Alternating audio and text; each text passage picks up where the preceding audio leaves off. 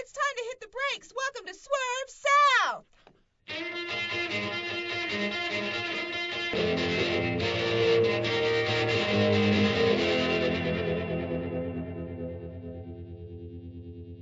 Everyone, welcome. I'm Jamie Harker. I'm director of the Sarah Isom Center for Women and Gender Studies, and I'm here with my co-conspirator, Teresa Starkey. Uh, the associate director of the Sarah Isom Center. And I like, thank you for using co-conspirator. I appreciate that. We want to get the honesty out first, right? yes, this no, is I, our work. Yes, yes. And we're here introducing our brand new Isom Center podcast called Swerve South. What we thought we would do today is talk a little bit about our goals for the podcast, the meaning of the title, a little bit about our own investment in this, and kind of get you all excited about the journey we're hoping to go on. At least we're, we're planning this. If you like what you hear, we'd love it if you'd share it and listen to it. We're, we'd really like to get a lot of voices in this. So, first, let's start with the title Swerve South. One of the things we were thinking about is the multiple meanings of swerve or swerving. Um, one is to ser- turn aside abruptly or deviate suddenly from the straight or direct course. I think that's an accurate depiction of our podcast. This is going to go forward, often swerving off suddenly. Uh, one of the origins is from the Dutch to rove, and that's something else we really want to think about a broad range of cultural phenomena, of visitors, of people. Um, but also, we got really interested in the kind of pop culture meanings of swerve or swerving. My students are going to be laughing hysterically in a moment when they hear me try to explain this.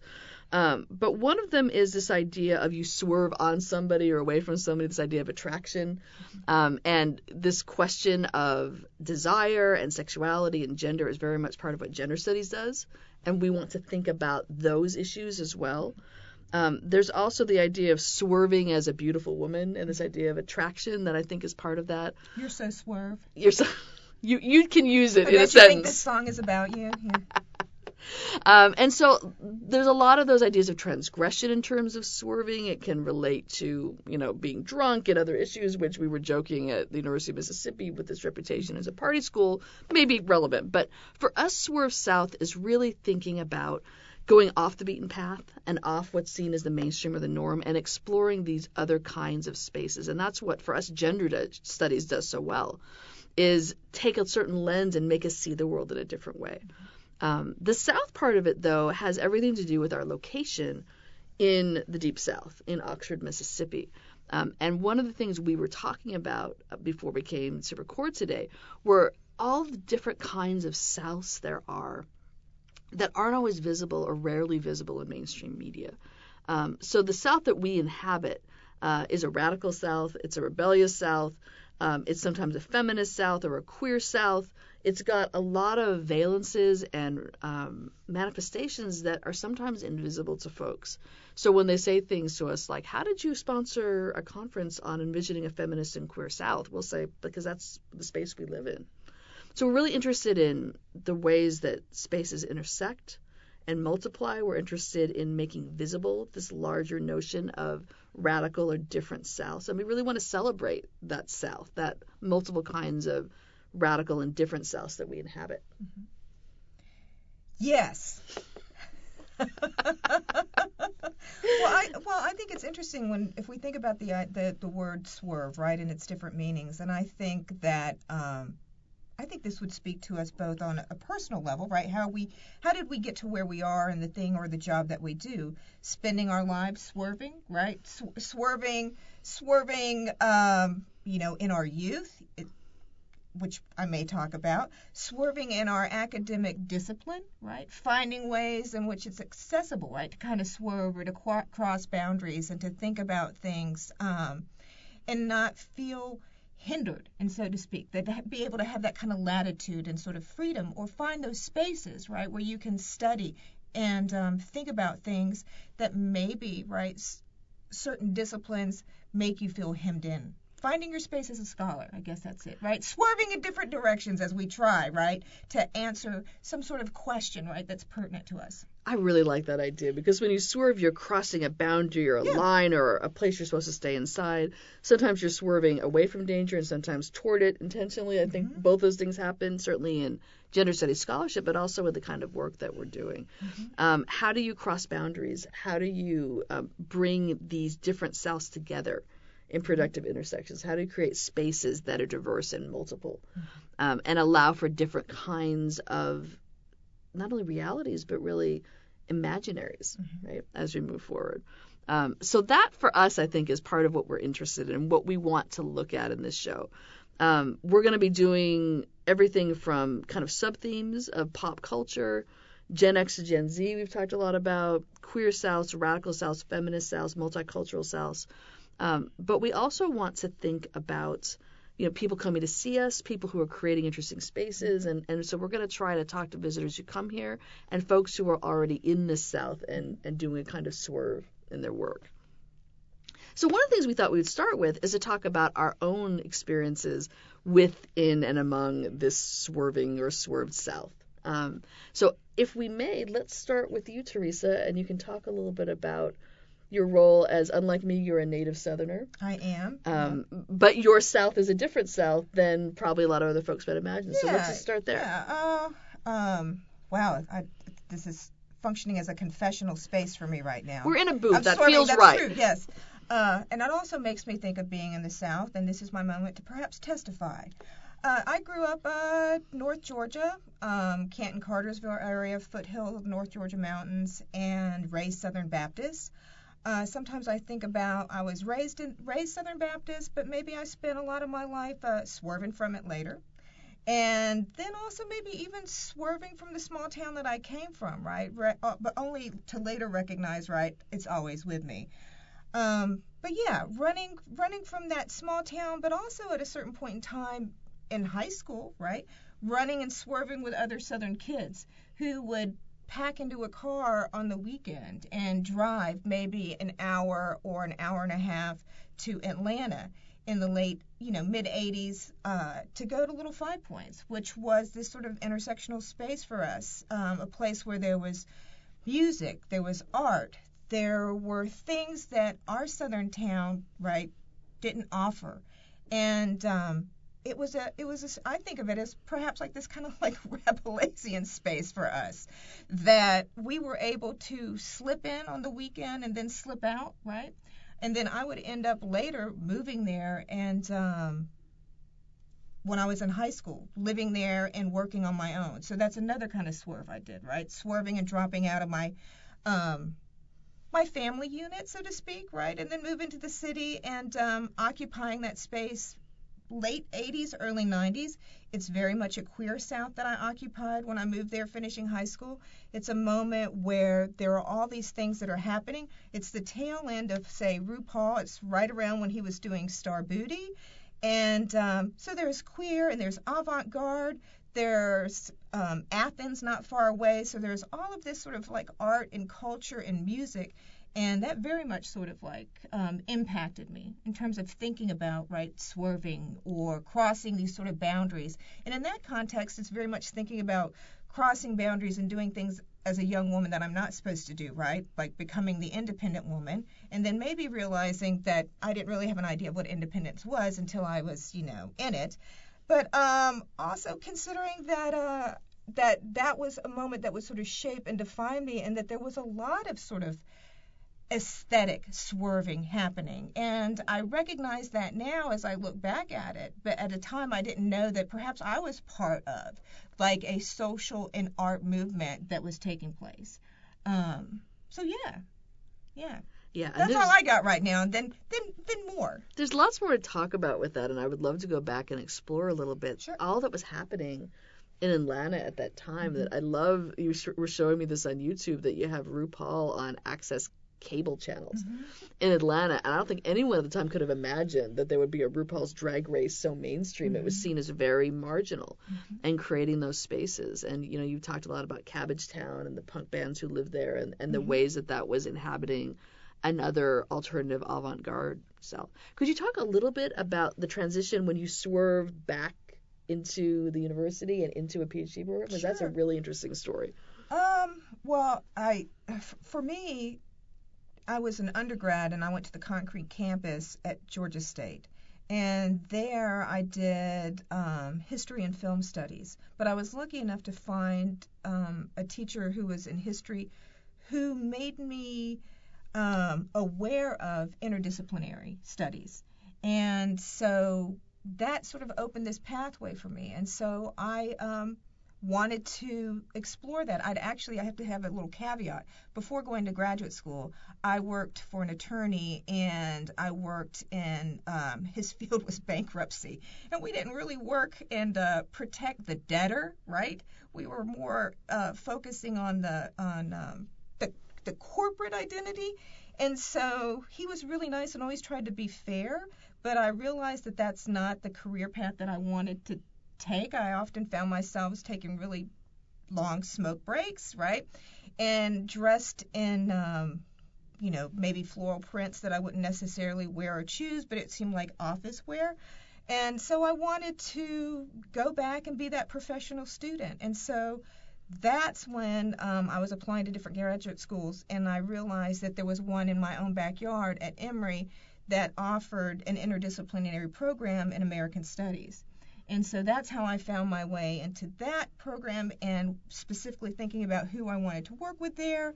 And that opened up a whole new world um, for me, also thinking about crossing, in this context, right, all of these different academic um, boundaries, exploring different disciplines, and thinking about the kinds of questions as a scholar I could ask, and having the availability to be able to do that by being in this space so that was yeah so uh, so so i found another place right where i could swerve. And then and this one very much encouraged to do so um, which was great. Well let's pause there and then we'll catch up because we're getting close to when you and i were able to meet. So for me i grew up on the west coast in a devout mormon family pretty pretty much as far away from the south as you could mm-hmm. get right in that moment. Um, the swerve that happened in my family was when my father took a job at emory uh, mm-hmm. in the medical school. This was in 1989, so just uh, as I was graduating from college. Um, and that was the first time I had ever really spent any time in the South. Now, whether Atlanta counts as the South is up for debate among a lot of people from rural spaces. But mm-hmm. as you were just talking about, it has always been a place, even if you're in a small town that you're going to, that it mm-hmm. becomes a kind of escape hatch. So for me, too, when I would visit them there, and I um, would come back from graduate school, I would get this vision of this different South. They lived not far from Little Five Points, which mm-hmm. is very funny because that they were not Little Five Points people, right? Mm-hmm. Um, but I was I went shopping with my mother one time in Little Five Points at a shoe store, um, and was then it Abba Dabba's? I think so because I was definitely this is this is going to mark me as an up and coming baby dyke. I was getting Birkenstock sandals, of course, because that's what you had to do in the early 90s. And there was a bookstore next door, and so we said, "Oh, let's go in." And I popped my head in there, and there were crystals, and there were there were Naiad Press paperback mm. books over here. and There were bumper stickers, and I looked around and I said, "Yes, I have found the feminist bookstore, right? You just had these symbols, and it was Charis Books and More. Um, that was before they were in that smaller space in a storefront, and then they moved into the house on the next block, and then they've just recently moved again. Um, but it was this little store, and I wandered in by accident with my Mormon mother in tow. And when we left, she said, "That was interesting. And I said, Mom, it's a feminist bookstore, as if I knew a lot about it. And she said, Really? But she she knew it was different. Um, and so for me, that was one of those explorations of we're close to this really interesting neighborhood that I find out later was a center of, of lesbian culture there. Um, the Atlanta Lesbian Feminist Collective House was not too far from there. There's still a lot of lesbian feminists who live in that neighborhood. Um, there are still lesbian feminists who don't let men in their houses in that neighborhood, by the way, which I was surprised to learn. Um, but that was this other space uh, right there that I had access to when I would visit. Um, and I would sometimes go to the gay friendly churches around there and I remember one time there was a woman announcing she was going to be giving a sermon on the lesbian Jesus, and I thought this is excellent. I'm going to come back and hear this. I was not getting that when I was a student at Brigham Young University. Let's put it that way. Um, so that was that first encounter in space, and it was Atlanta. Even though for me it was almost like I got to, had to sneak away from my parents to get to see some of that in Little Five Points. I may have seen you out there with the tough kids on the corner. I don't know. You yeah, and you weren't out. alone. There were a lot of people, a lot of kids sneaking away from their parents. Absolutely. Um, to um, get there and so then the next swerve was I got a PhD and I had a campus visit at the University of Mississippi um, and came down south and found this kinship here that I hadn't expected. I really liked it. I felt comfortable with it and I thought I'm going to take this plunge. I'm going to move down here. Um, and that became this this other swerve in 2003. um, when I started here in as an assistant professor in the English department.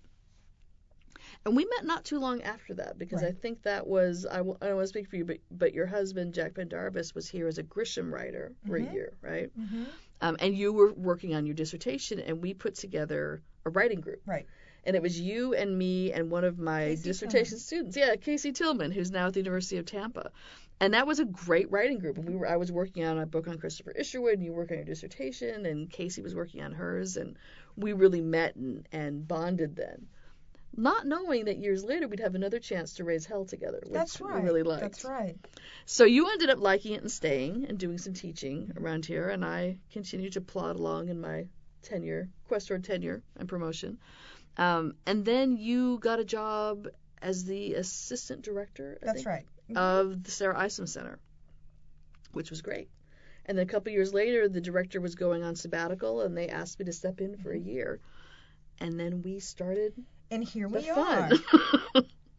so one of the things we so we had never really worked together in that capacity before, but Right. one of the things we really talked about was at the time the ISOM Center had been moved from its permanent location. Quote, I'm using quotations if you could see me here for renovation and put in temporary digs in the basement of the Lyceum where it was not accessible. There wasn't a sign. There's lots of symbolism in this we can talk about. And after it was moved out, the university said, "Yeah, we're not moving you back to that space. We've decided it's more important to have a bigger bathroom and a bigger ballroom."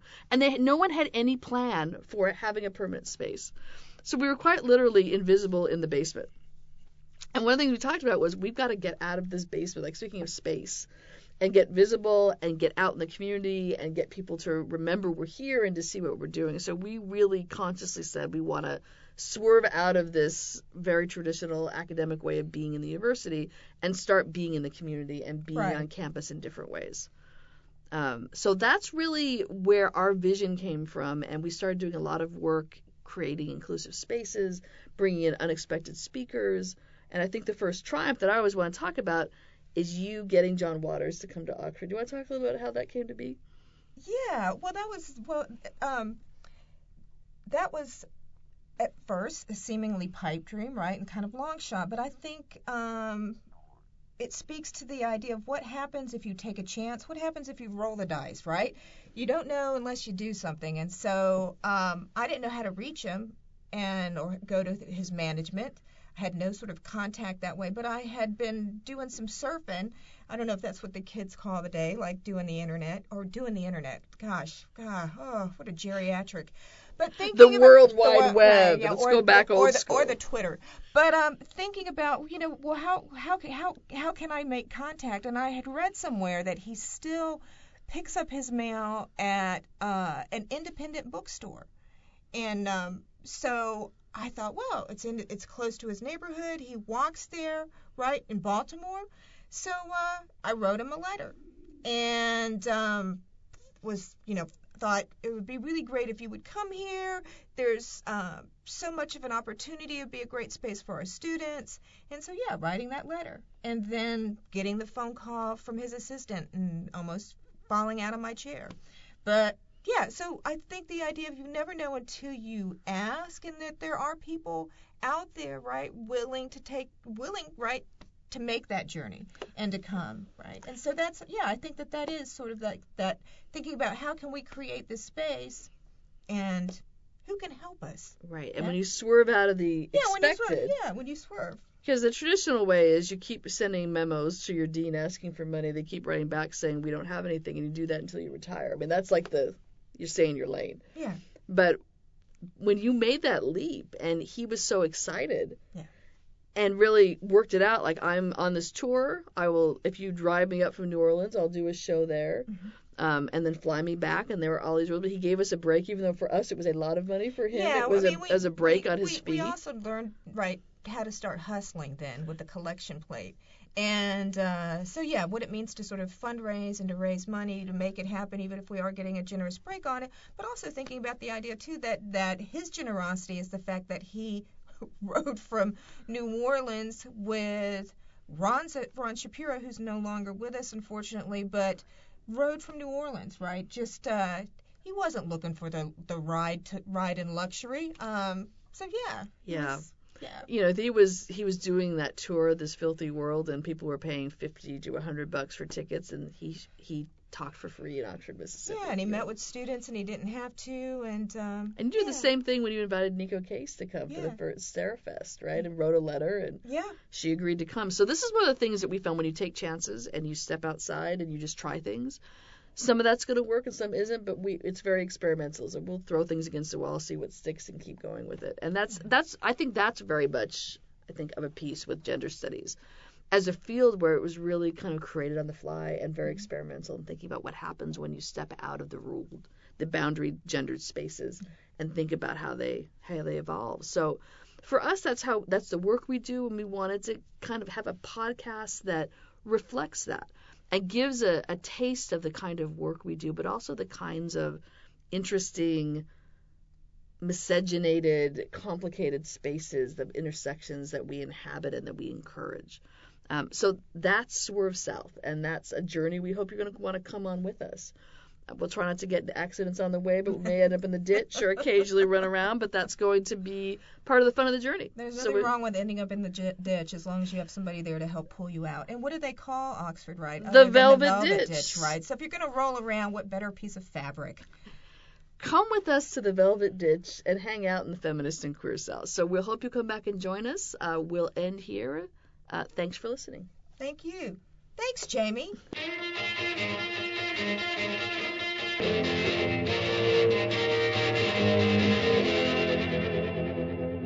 Swerve South! Hey, hey, hey! Swerve South is a production of the Sarah Isom Center for Women and Gender Studies with support from the Southern Documentary Project, music and engineering by Tyler Keith.